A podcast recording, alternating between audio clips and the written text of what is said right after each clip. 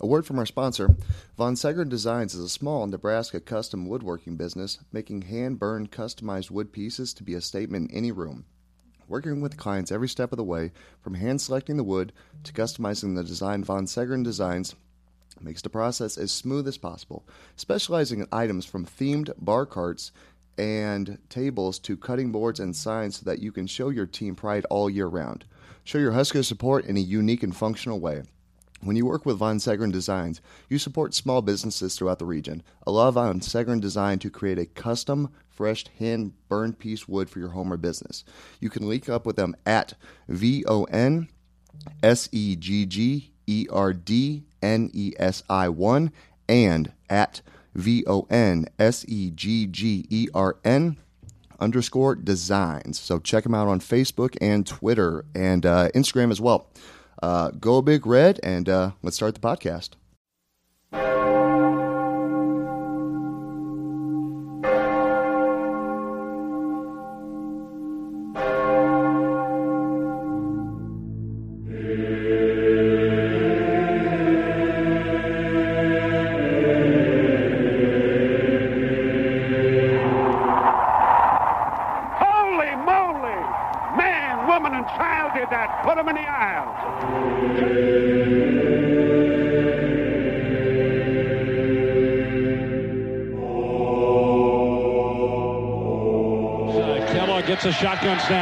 Play of the game.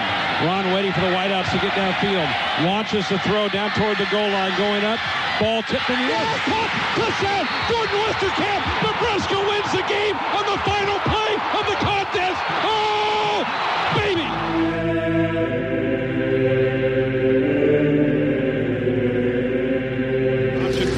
to throw is Martinez. Now being chased. Throws it out. A flat Burkhead makes a catch. Sits a tackle. 25-20. 15-10. 5. Rex Burkhead. Touchdown Nebraska.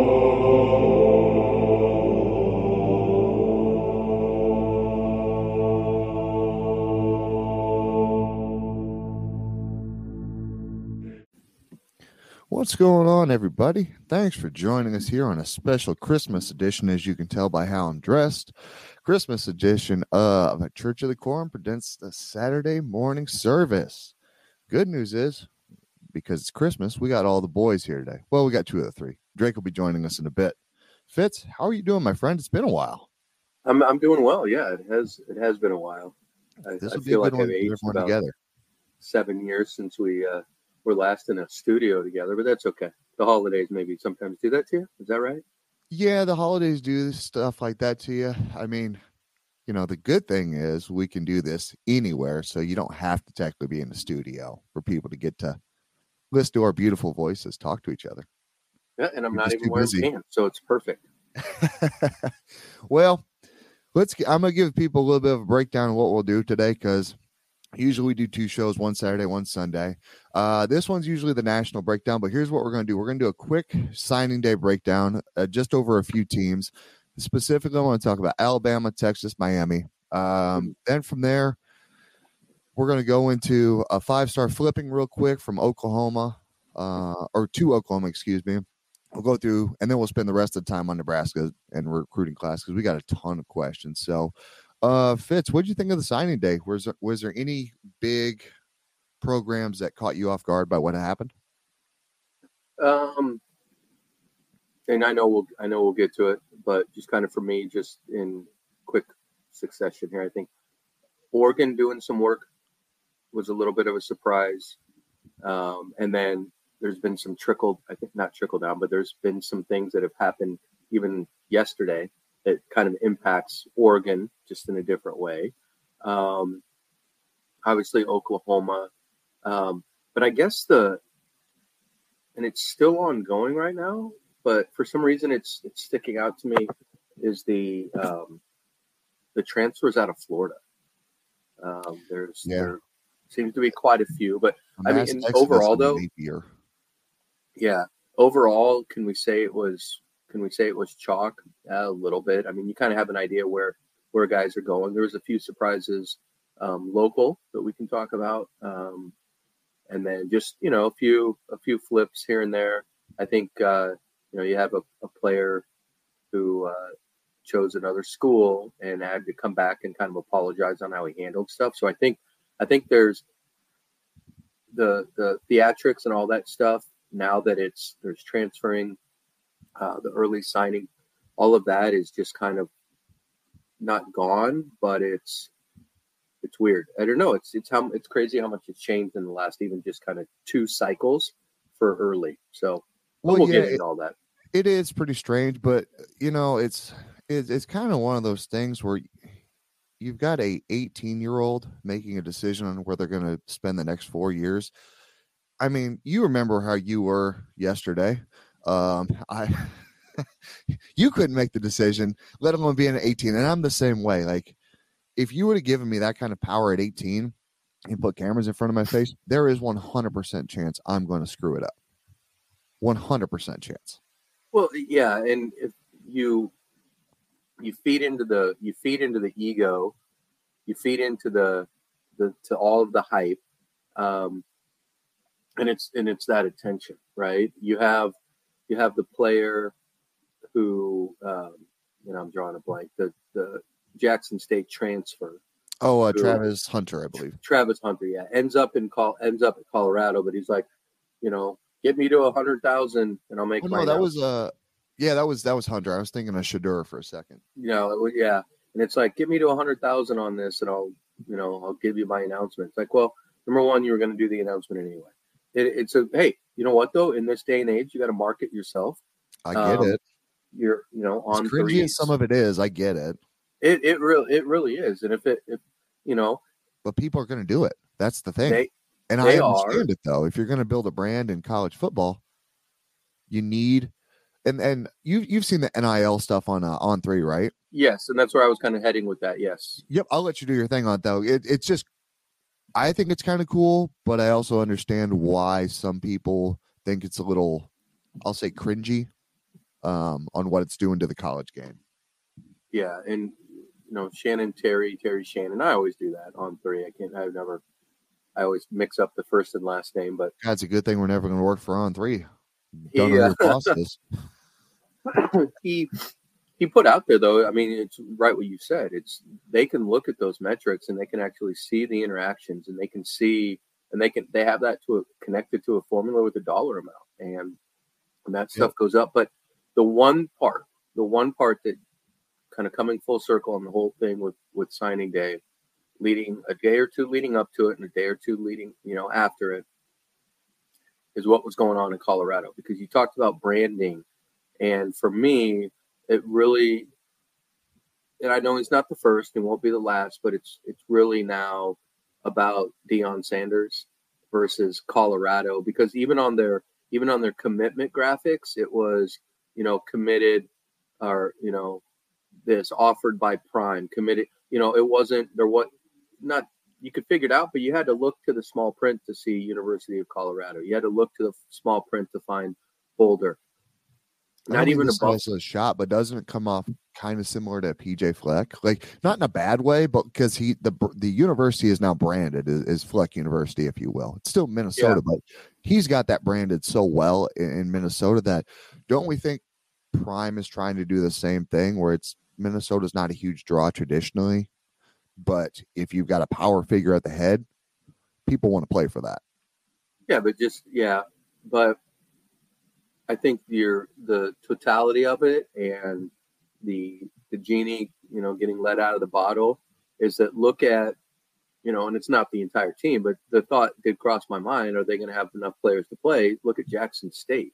I mean, just running running out of town. Some are going with him, some are not. But what happens in a year or two, you know, when he up and leaves Colorado?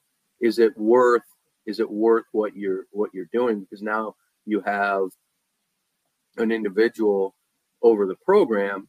And to be fair, we saw a little bit of that really early on in Frost after he got hired, that it was we've got the name and hopefully we can patch some things, you know, and see how it goes. Well, that Colorado has the name, and you know, and I know there was there you're going to utilize that. Marketing is is is what it is, and you know, you have a if you have the right last name and it works with some different things like rule, why wouldn't you put it in there? But even the t-shirts, even a couple of sweatshirts, it's a it's a play on the horseshoe. It's a play on university type of stuff, and that's where it fits for me. So, well, let's do this. What's going on, Drake? Thanks for joining us, buddy.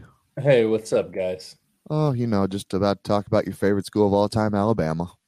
Oh, Jesus. Well, real quick, I just wanted to say because the, the top five of the recruiting of national signing today was Alabama, Georgia, Texas, Miami, and Ohio State. Two of those, two of those five don't match.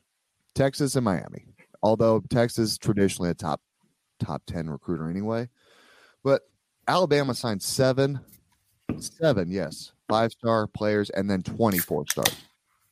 That's a that's a shit ton of players. Uh, seems good. Yeah, yeah, good. but that that's lower on the five star average than they've been. I mean, you're still getting, and, and it may be because you've got Georgia that is starting to siphon away a little bit of that talent as well. But yeah, yeah, absolutely. That's not a huge knock on on Alabama by any means. Parity, um, I would say.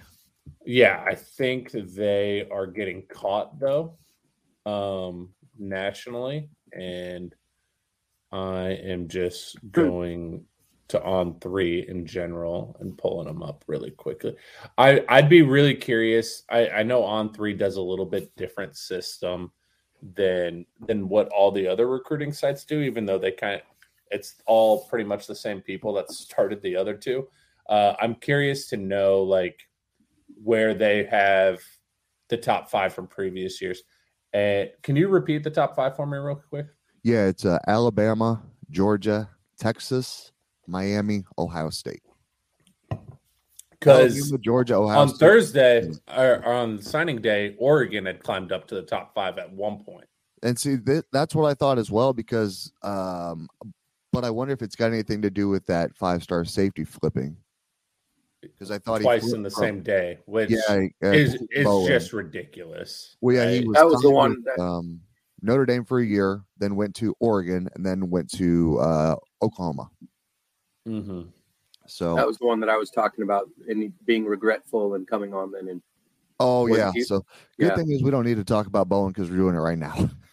just, to, I mean, pay for play. I'm I'm good with it, but let's just call it what it is at this point. That's, that's what happened. Um, yeah. Well, we we may be well seeing that in our favor soon enough. So it is what yeah. it is. But you know, one it's the greatest thing ever. you know, it's it's it's a double edged sword, unfortunately. But one player I did want to bring up from Alabama, and then we can move on, is just Kadyn Proctor.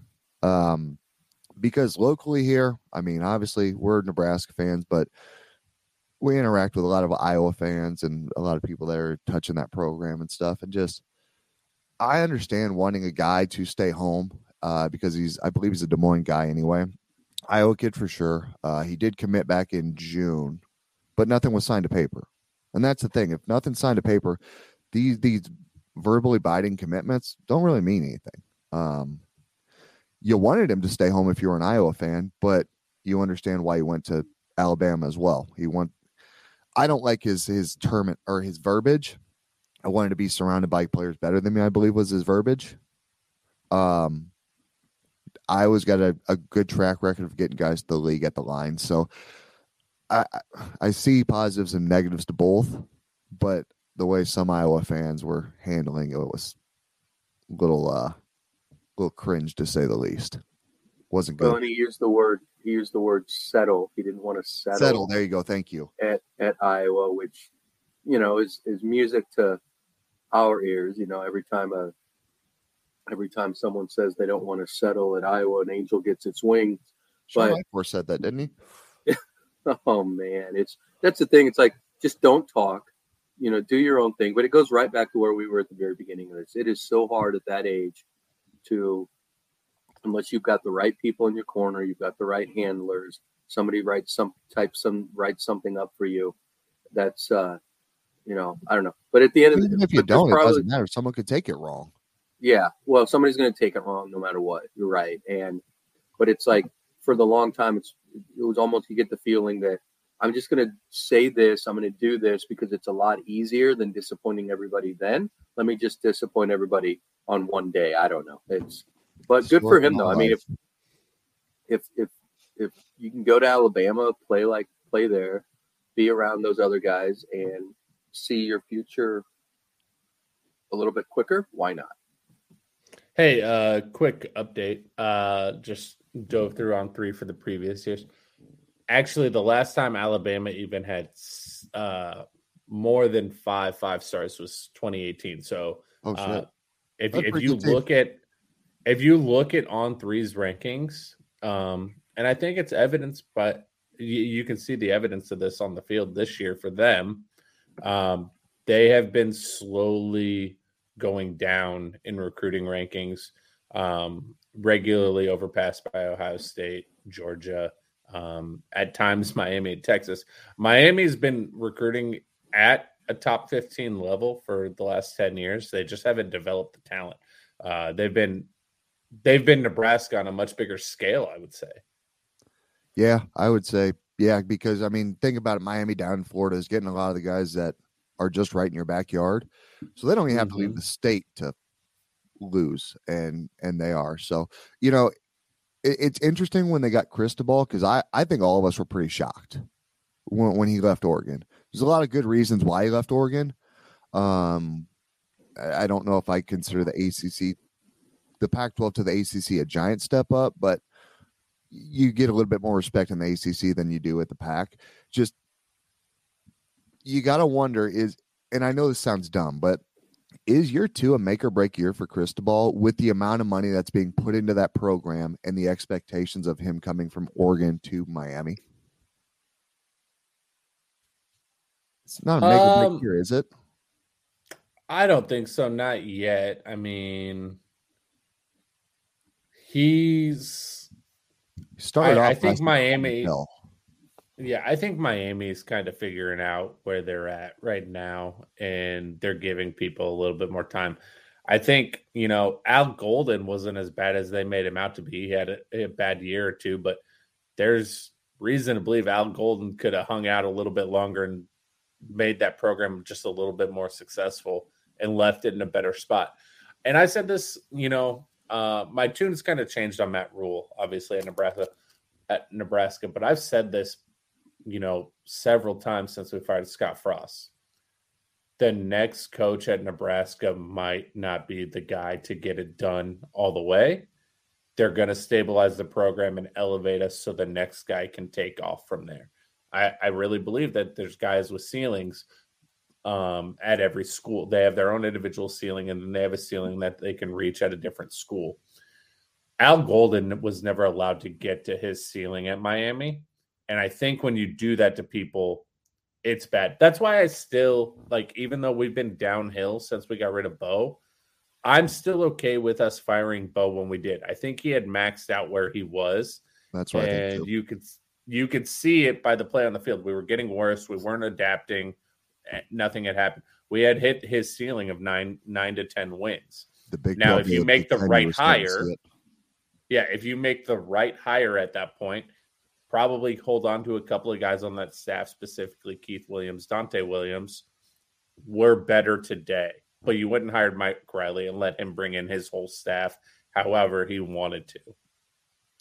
Yeah, it, yeah, I, I, think you, you made a really good point there. I, I think Bo had kind of hit his peak, and his peak was nine wins, which is damn good. It's just mm-hmm. we've seen the transition from the Big Twelve to the Big Ten, and the uh, lack of adaptation in the run game or defending the run game was was. And then, you know, Matt Campbell and Nick Saban right now might be having the same battle where they've overstayed their welcome, and I, I know Nick Saban has a lifetime. Yeah, yeah. Saban might Saban has a lifetime contract, right? Obviously, but eventually, you've outlived it. You know, like about that many times. Eventually, you can only win for so long. You can only stay on that mountaintop, and if you if you look at the Alabama message boards and things like that, they're livid.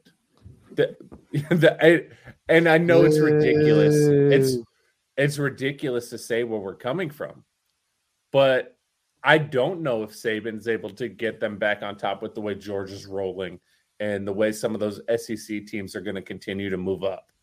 Uh, Josh Heupel is going to hopefully keep carrying Tennessee to a new level. Hopefully, Lane Kiffin's doing that with Ole Miss, and you want that in every conference. Like you want you want all of our new coaches to do the same thing in the Big Ten too. So we've Yeah. got to we've, we've got to have the other those other SEC schools have to be picking each other apart and and, Mhm. and beating each other and not making it you know such an easy road for one or two of their teams. What jump back to on three? What you were talking about a minute ago, Drake, is in Miami specifically. Seven of their eight, and I just found this interesting. Top players, seven of their eight top players are from Miami. Now, three of them are IMG products, but again, that's still Florida. So not Miami, but from Florida. You know, so something something must be something must be going on good. And that's kind of you know, if Miami is going to come back, they're keeping some of those kids local, but they've got they've got that that system right there with IMG that if you could improve a little bit and you could start utilizing that almost like your own little JUCO system, then you've got an, you've got a built-in advantage right there. So um, they're five star, they're two five stars though, and I, I would take this in a heartbeat. They're two five stars were both offensive tackles. So That's pretty nice. I would like Yeah. that. enjoy that. you know, you got a, a fifth national fifth kid or you know nationally ranked fifth and a nationally ranked 18th player uh, coming in to, to step in onto your line, and that's you know Not a bad place like to doing some pretty good things then. yeah, I, it's yeah, something must be. But now it's hard to separate and just look at maybe coaching. Take a look at the because now NIL is a determining factor. How much of that impacts you know where these where these players are going, and I think what will be interesting is being able to go back and somebody smarter than than me and probably it will be on three, but being able to track then you know the average stay of a player based on this much money, almost grouping them up into financial brackets of NIL on how long are they staying, if they where they transfer to, those sorts of things. Yeah, I mean, there's, guys- I think there might be a couple years, but I definitely think you'd be able to do a study on it. So here's the most interesting thing, and I know we're we're not quite to where we want to talk to Nebraska yet, but I I really want Oh, we to can transition point this out. but Well, I just want to point this out. I just I just scrolled through the top 10 of on three's rankings. And if you go back on their site, they put the average distance for commitment on there. Mhm. In the top 10, only three schools had a closer average distance than Nebraska Georgia, Alabama, and Florida. Texas more than doubled it. And you talk about all the talent in the state of Texas. Their average distance for a recruit over 1100 miles. Nebraska's was 525. So uh Ohio State was like around 900, I think. Um, I just did a quick glance. You can't tell me you cannot use Nebraska doesn't have the talent within its borders to compete anymore because these top 10 schools that have continually competed minus Texas and Miami um and I'll even throw Florida in there while they have a huge talent pool in their own backyard, their average recruiting distance, like for commits, is significantly bigger. Like when you average all that out, and granted, I know like one recruit from Hawaii in a class is going to make a huge difference for any school on the East Coast, Midwest, East Coast. But at the same time, like that should give Nebraska fans cause for hope is when it comes to your recruiting classes. I know we're 33, 33 to 10, top 10 is a huge difference. But the again, Alabama, Georgia, and Florida were the only schools with an average recruiting signing distance closer than Nebraska. it's interesting because you always hear that argument, but I've always thought that argument's shit anyway because there's players out Right, there. but- if a player wants to play for you, go find them. Also keep in mind like when those schools again, top 10, so that means they're getting more talent nationwide. because you win. you know, we're signing significantly more three stars than we are four and five stars, but Alabama is signing a lot of five stars or four stars close by. But Texas, Texas killed us in recruiting rankings. They and they only had th- three five stars and 11 four stars. Their average recruiting distance was 723 miles.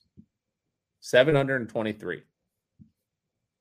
Now, some of that might be within the state still Yeah, I was because gonna say, I think a that a big lot of fucking that might be state. in that big state. but Oklahoma, Ella, or Louisiana, right next door. I mean, Yeah, I mean that that's a good sign, especially with with what you see that our staff was able to do in such a short period of time and still not being a completely full staff yet. Imagine where it. this staff can go. well, you brought it up. That's a good transition point, Drake. Let's transition to this Oklahoma this staff. 690 miles, by the way.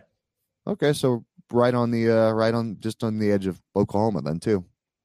Yeah. Or, or are you saying Oklahoma's recruiting area was 690? 690 for the average distance per signing. Okay. So you got to think about it. If if you go, let's say at eight hours, I mean that's Chicago from Omaha. So give the you know the entire Midwest, and if Nebraska can re- recruit the Midwest well and get a few guys off from the South and on the coast, that's that's about your 800 900 mile area, wouldn't it be? Mm-hmm. So there we go. I mean, they're doing a good job. Um, specifically, I mean, a lot of these guys have a lot of experience in the Northeast, um, which we actually seen with this recruiting class. With you know, a few guys from uh, Philadelphia like Stewart. You got Carol Jackson. I know we got a couple more. Let's see, uh, Ives from uh, Jersey, um, and then Judy, who's or was a PA guy, went to Texas A&M. But I mean, they they got a lot out of the Northeast in this recruiting class. It's And, and sorry, Oregon at nine was the was the school that doubled Nebraska. They were a little over eleven hundred, but that still, makes sense I mean, because they they don't have a ton of talent in the Oregon area. Still good, Yeah. but not traditionally a powerhouse. I'm, Um, ju- I'm just saying, I'm I'm not, I'm no longer going to use that that narrative as a scapegoat for for poor recruiting. If these schools can do it, and some of these schools, even though they've been more competitive, we still have more resources than. Not all of them, not many of them. Most of them, I would say, we're on the same same boat as far as resources. Now, what do these schools have right now that we don't have? A very Wins. active NFL alumni and wins. well, also we're great into making excuses on why something didn't turn out. Yeah, we were we've we were uh coached to do that for the last four years by the head coach. but Um, make excuses. you know, you know what gets us that. NFL alumni. What gets us that NFL alumni? Well, wins, but there's a lot of programs. Texas and Miami are two of them that still pump a lot of guys into the NFL that haven't been winning either. What gets us there is development, and I would say that's what we've been lacking since Bo is development. Bo was a great developer. Bo did not give a shit about recruiting at the end. He was good at developing the defensive side. Well, I mean, most That of our offensive offensive guys, with- most of the offensive guys in the league right now are still Bo guys. Uh, they Abdullah, were pro guys, but they did not really develop from.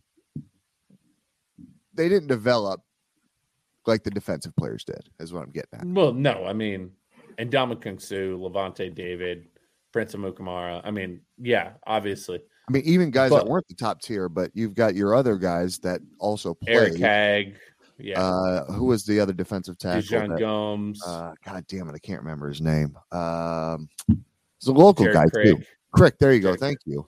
Crick went to the league too. I mean, Dennard went to the league. Freedom, Freedom. We had a shit ton of guys go to the league. It's just the offense lagged. We knew that. Freedom. Yeah.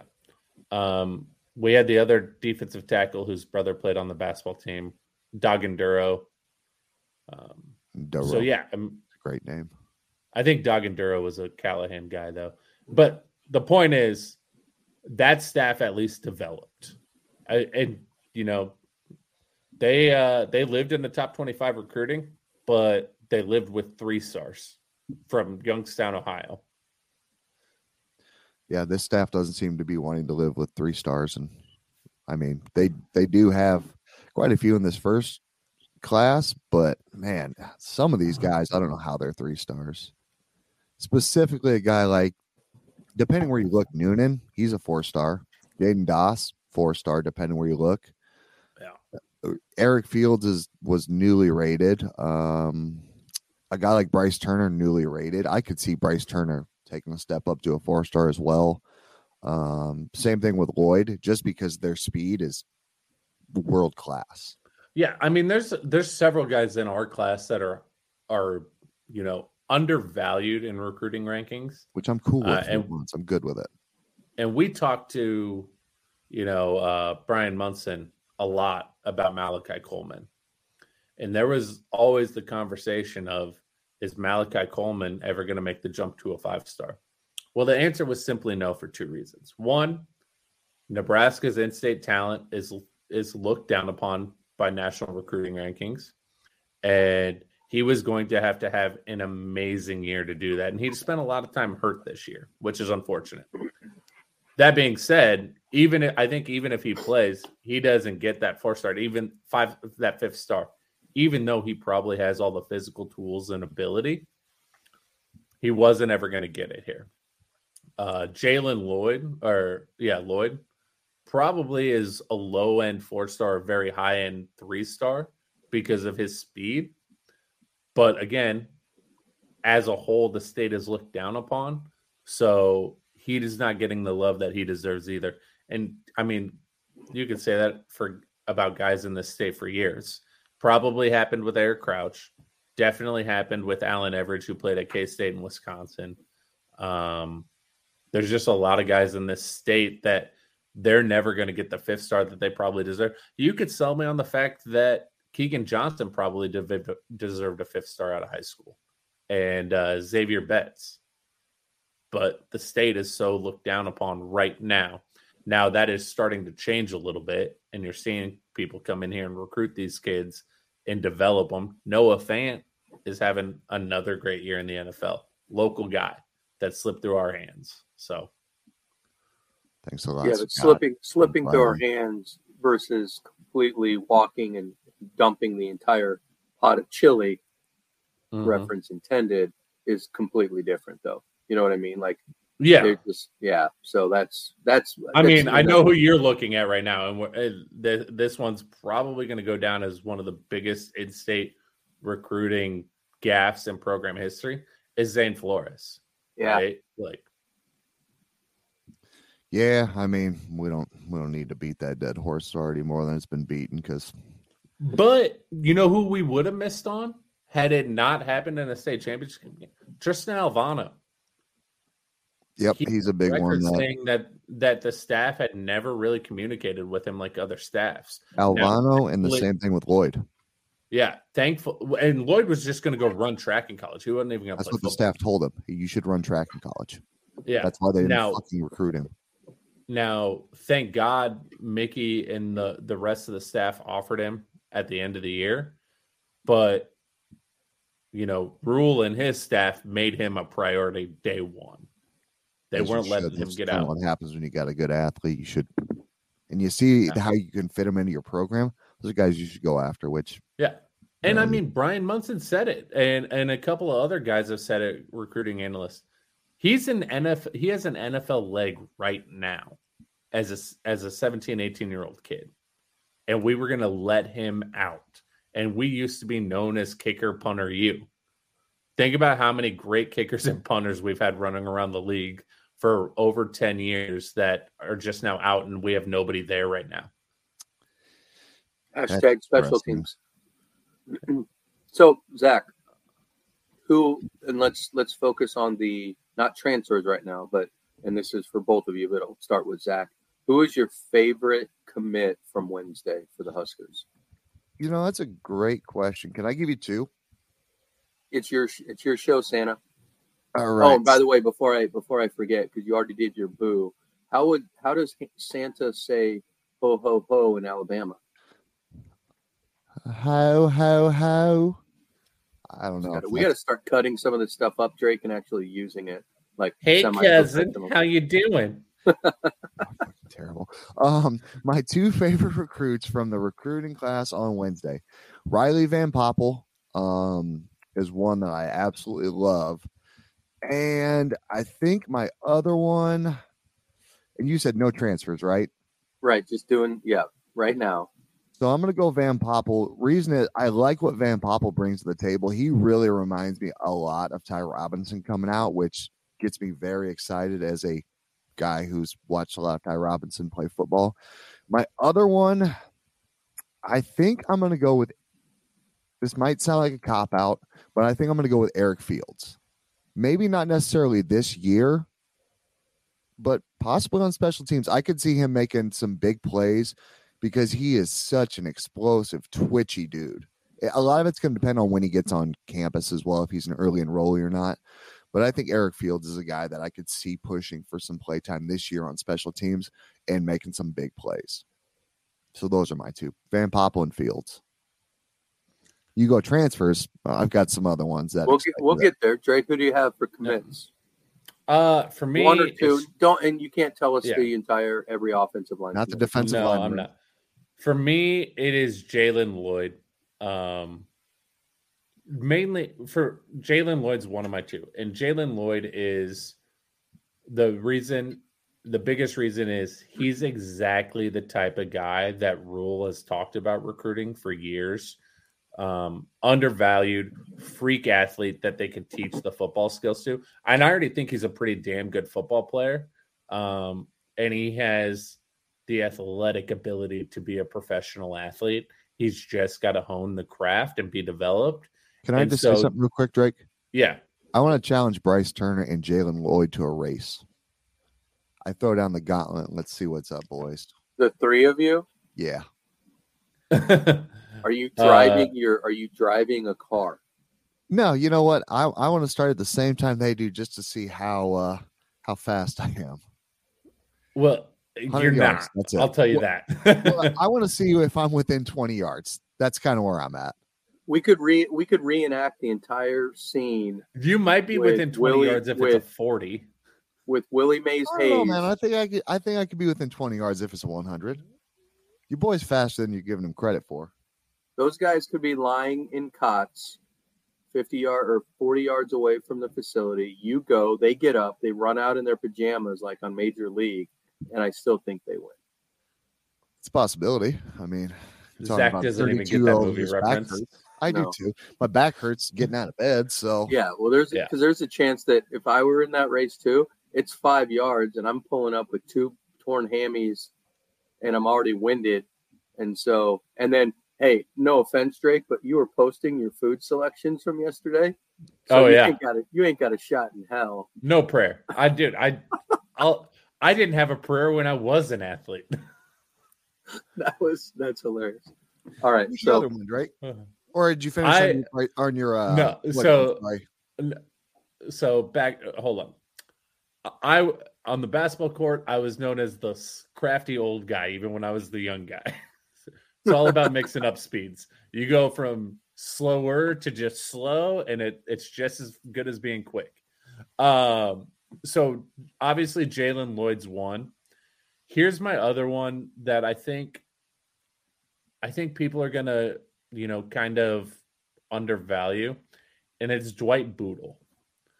And there's a couple of reasons why I really want I I like Dwight Bootle. One, I'll be I'll admit it, I was pretty hard on his brother during his time in Nebraska. Uh and Dwight was basically on record during the recruiting process. He really only wanted an offer from Nebraska and it was not coming. And then when it came, committed right away, right? And Never once yeah, never once did he decommit to re-explore his options after after the frost firing, after Chinander was let go. None of that. And all the while continued to peer recruit. Um, and the reason why that is so important to me is Rhule has not said this once, he has not said it twice, he said it multiple times. We want the guys who want to be here. We don't like if they want to want to be here for NIL, we don't want them. And Dwight Bootle is that guy right now. And he's probably the number one guy in the class for that in terms of I just want to be there. That's all I want. And I think Dwight Bootle is a guy that can immediately change a culture in terms of how much you love this program.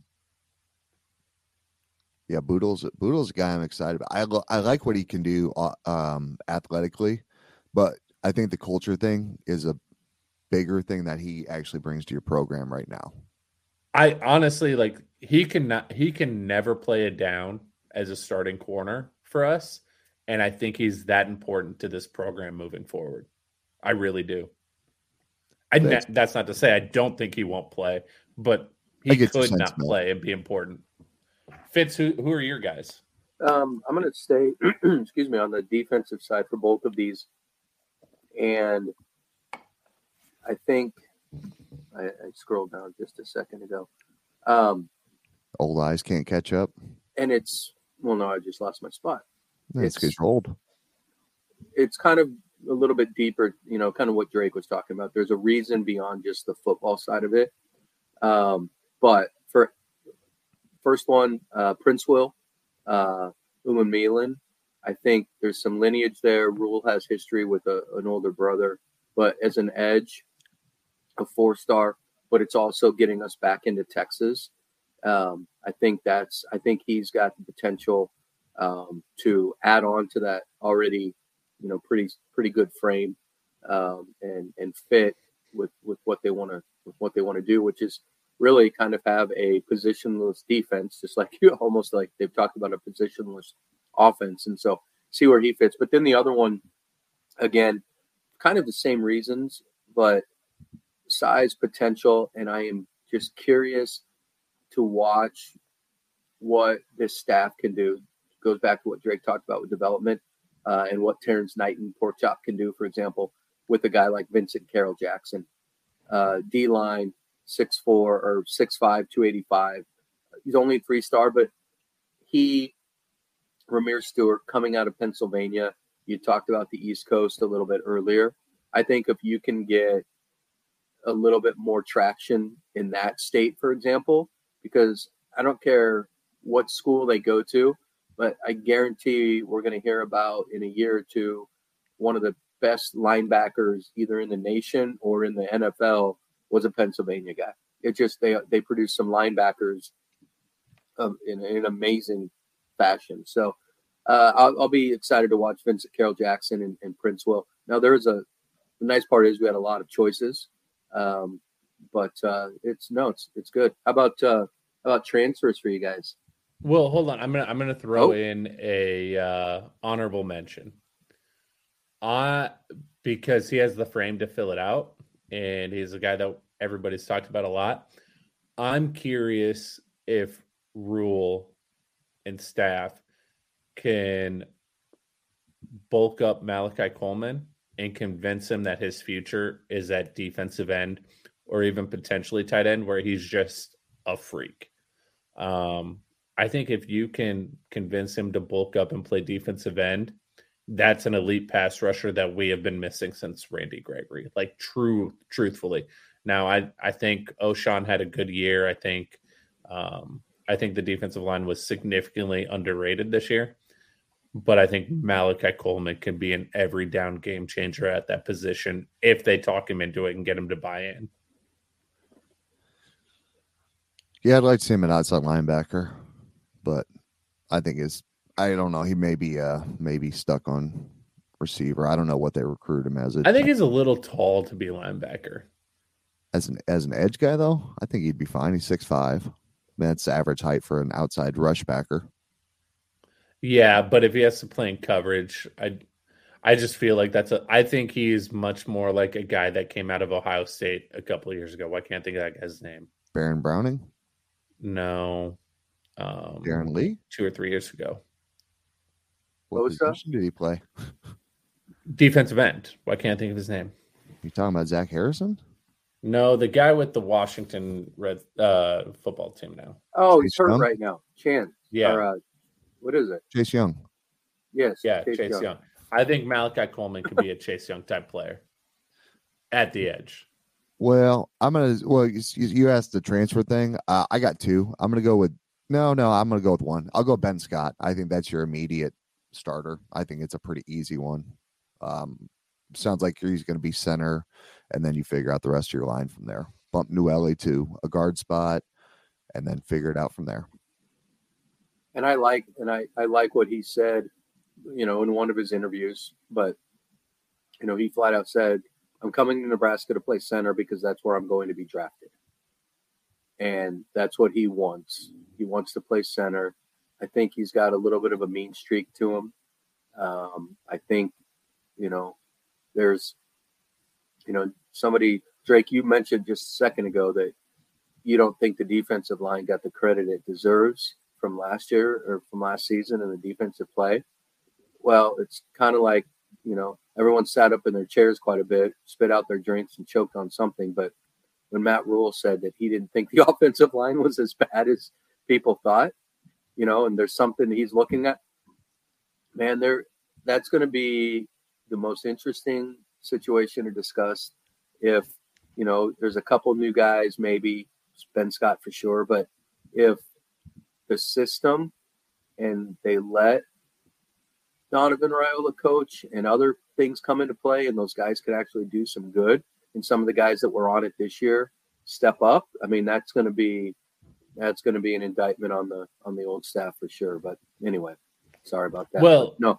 I i agree with matt Rhule too um especially with some of the stuff that you hear about what people were hearing uh somehow some media members accidentally got access to the headsets during a couple of games, and you could hear uh, Raiola yelling at Whipple, and you hear some of the rumors of Raiola had no say in the scheme and was talking to a guy like Anthony Grant and saying, "Hey, I know this play design's here, but here's where the hole is actually going to be. Run here," um, which makes a lot of sense when you talk about early on in the year. We were talking about missed holes, right?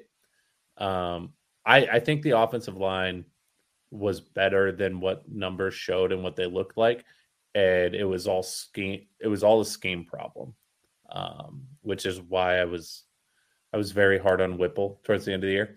Uh, my number one transfer, Jamari Butler, uh, leaving Nebraska and coming back within a week. Um, all all jokes aside, I th- I, I do think Jamari Butler fits this defense um, a lot better. I think I think he's going to be very important. Um, but another transfer I'm super interested in is Josh Fleeks, um, wide receiver coming from Baylor to Nebraska. We've we have dominated the wide receiver transfer portal in recent years. Um, Samori Toure, Trey Palmer, Marcus Washington, all those guys have been pretty good. Um, the only one that we kind of missed on was Kana Vanoa. So I'm curious to see what Josh Fleeks can do in terms of coming in and you know just carrying that wide receiver room early on. Um, and it doesn't hurt that uh, I had a college basketball teammate with the same name, so not even close to as athletic. A lot taller, not as not as athletic. Yeah, we, I mean, there's there's a there's so much talent that's coming in. We'll just have to see what this what this uh, staff can do with them. Track record development. So you know, fingers. crossed. I got a I got a transfer question for you. let me give you my guy real quick and then you can ask Oh yeah, sorry, I thought you already did. no that's all right i'm gonna and i'm gonna cheat but i'm gonna give you two because i'm gonna do one on each side but i'm i'm looking forward to uh, elijah jeudy uh, on the d line um, and then and i know the other guy's coming back too not a not a transfer but you just never know but i am really intrigued and interested to see how things play out with jeff sims. I think he's got the potential to be you know the a guy that can be you know i don't know if you want to call him a placeholder a bridge whatever it is for the next season or two but i think i think the upside is is, is definitely there. Yeah, I agree. Um, now here's my question: Is there anybody from Nebraska cur- currently in the portal that you think might end up coming back? Specifically, I am looking at uh, Camonte Grimes and Decoldest Crawford. There was talk about them a couple weeks ago potentially withdrawing their names. And second follow up question Are you guys surprised that Jaden Gold committed to Syracuse right after we hired their defensive coordinator? Nah, he's a Jersey guy, and I see them both coming back. I, I think they've already both established that they're. I, I, I don't think they're going anywhere. I think if they were going to, they would have. Um, But I think Rhule also said- receiver coach announcement, which they already know. Rhule said in his press conference though that there's some guys that if they jump into the portal and then they want to come back, and he may have to have a conversation with them and say, you know what, no, you're just better off looking for looking for your next spot for whatever that is. And you also have It's an adult decision at that point. It is, Tell you what is, and again, again, you know, where where are you getting your information? Who are you getting it from? You know, what's your what's your reason for leaving? You know, those are the things that we don't know, which always kind of leads me right now back to, you know, the Ernest Hausman decision. Like, I know, I know you get a chance to go to Michigan. It was a surprise. Maybe I was missing something, but I just you kind of wonder, like, he could have been he could have been the man, right? He he would have had an opportunity, especially NIL, local stuff like that. I don't know. That's it's it's interesting. Well, with Ernest, um, and I listened to Mike Schaefer talk about this a few different times since the commitment and a couple of other guys. It sounded like Ernest was always super high on Michigan, but never really got the traction with them that he wanted in the recruiting process. And then he was able to show out this year because he was forced to play due to injuries and got the respect that he wanted from them. It, I mean, let's call it what it is. Even though you got a whole new staff here, um, he's probably young enough to not fully understand what this, what our current staff has been able to do development wise in the past, and he's playing the "What have you done for me lately?" game, and Michigan's just done that. oh yeah. Um, Well, they So put I guys in the can't league, argue it. yeah, yeah, and I I can't fault him for that. Now, what I will say is the fact that Crawford and Grimes have not officially withdrawn from the portal is kind of a telling sign to me that you know maybe those are two of the guys that Rhule s- said, "Hey, it might be better for you to keep looking for your spot." Because Jamari Butler was in the portal for like two to three days, which means that staff made him a priority to talk him off the ledge. So I, I'm curious with what happens with those two. Uh, there's a couple of guys in the portal that I was surprised that they entered, but I get it, and I don't expect them to come back. Marquise Black being one of them, Masai Newsom being another, Kevin Williams. Um, I'm just really, I'm curious. Like Alante Brown is a guy that I think has been criminally underused. You guys know how high I am on that. And he tweeted out when guys were entering the portal, I don't have a plan B. Like, this is where I want to be. And he's a guy that, to me, like Bootle, is a guy that can change your culture. Even if he never gets used in the way that he should, that's a guy I want on this team. And that's a guy that I think can be a huge difference maker down the road for this program. Well, uh, because I gotta leave in five minutes. So, uh, we got I got one question that I want to answer real quick. It's a wish list for 2024 that we got asked for recruits. Um, I got six. Do you get? Did you guys get a chance to look into the recruiting class for 24 by chance or no? a little bit, yeah. Nope, but I only have one. So Raiola is obviously number one, so we're done, just not even going to mention him. Uh, my six are Davion Hall or Davon Hall from Bellevue West, Carter Nelson, Mario Buford, uh, Navarro Shunk, uh, Arian Hampton, and then Caleb Pyfrom from Central. That's my six. I've got a tackle at one, uh, wide receiver, athlete at two, guard at three, tech or a corner at four, Nelson's a tight end at five, and then Davon Hall, wide receiver at six. So building a little bit of everything, but overall building the lines once again. Pi Pyfrom is six foot six and 300 pounds right now. So goddamn good frame on that kid. Big kid. Um, same thing with Shunk. Uh, he's also another six foot five kid, I believe. He's a guard from South Dakota. Um, so I just want to bring those names up because we got asked.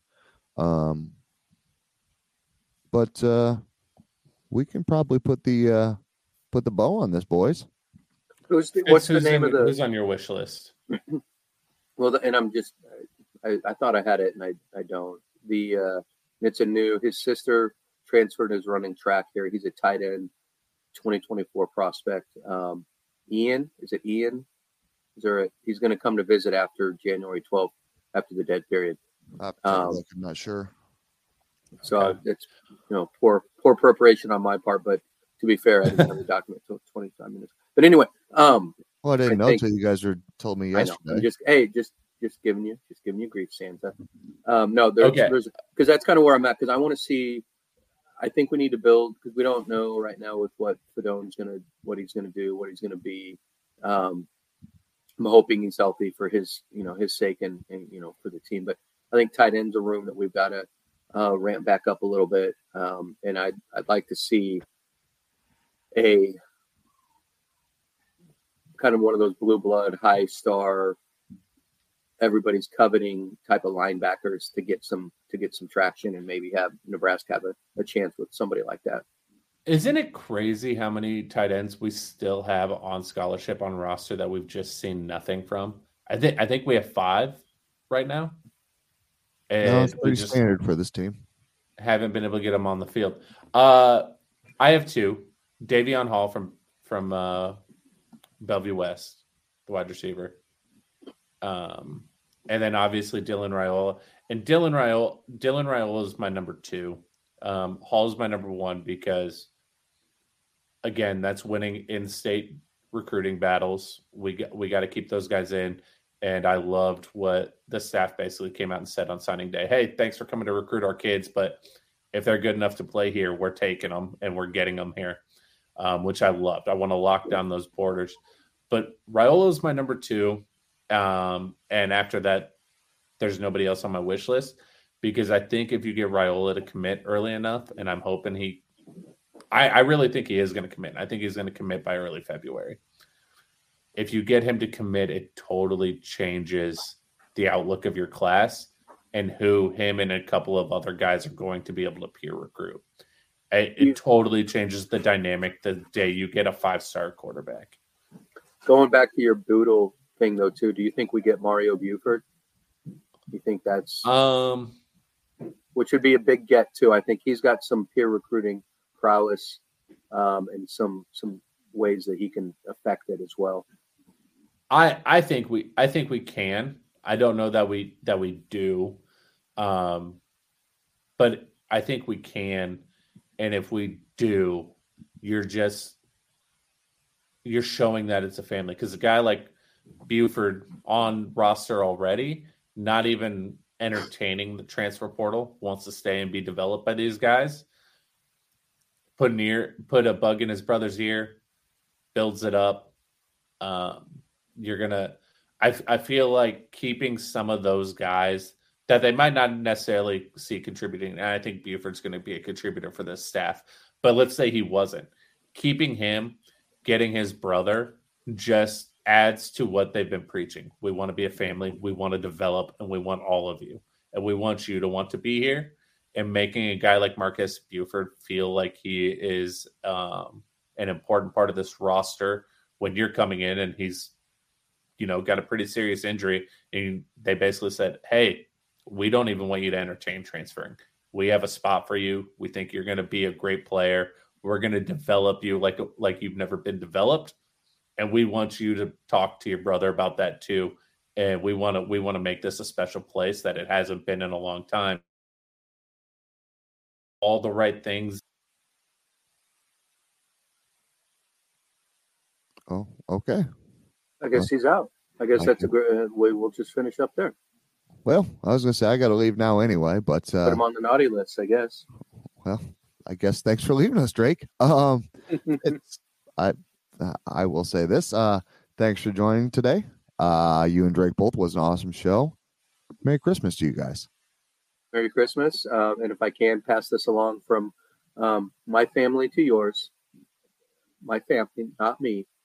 Uh, go Cowboys. Oh God, I hate you so much. Well, for It's them. Fitz, It's them. It's not me. It's them. uh huh. For Fitz, Drake, myself, thanks for joining us, everybody. Have a great holiday. We'll talk to you next week. Bye bye. Members of the congregation, let's raise our Kool Aid filled glasses and drink to all the things that were, are, and forever will be Nebraska Cornhuskers. Go Big Red.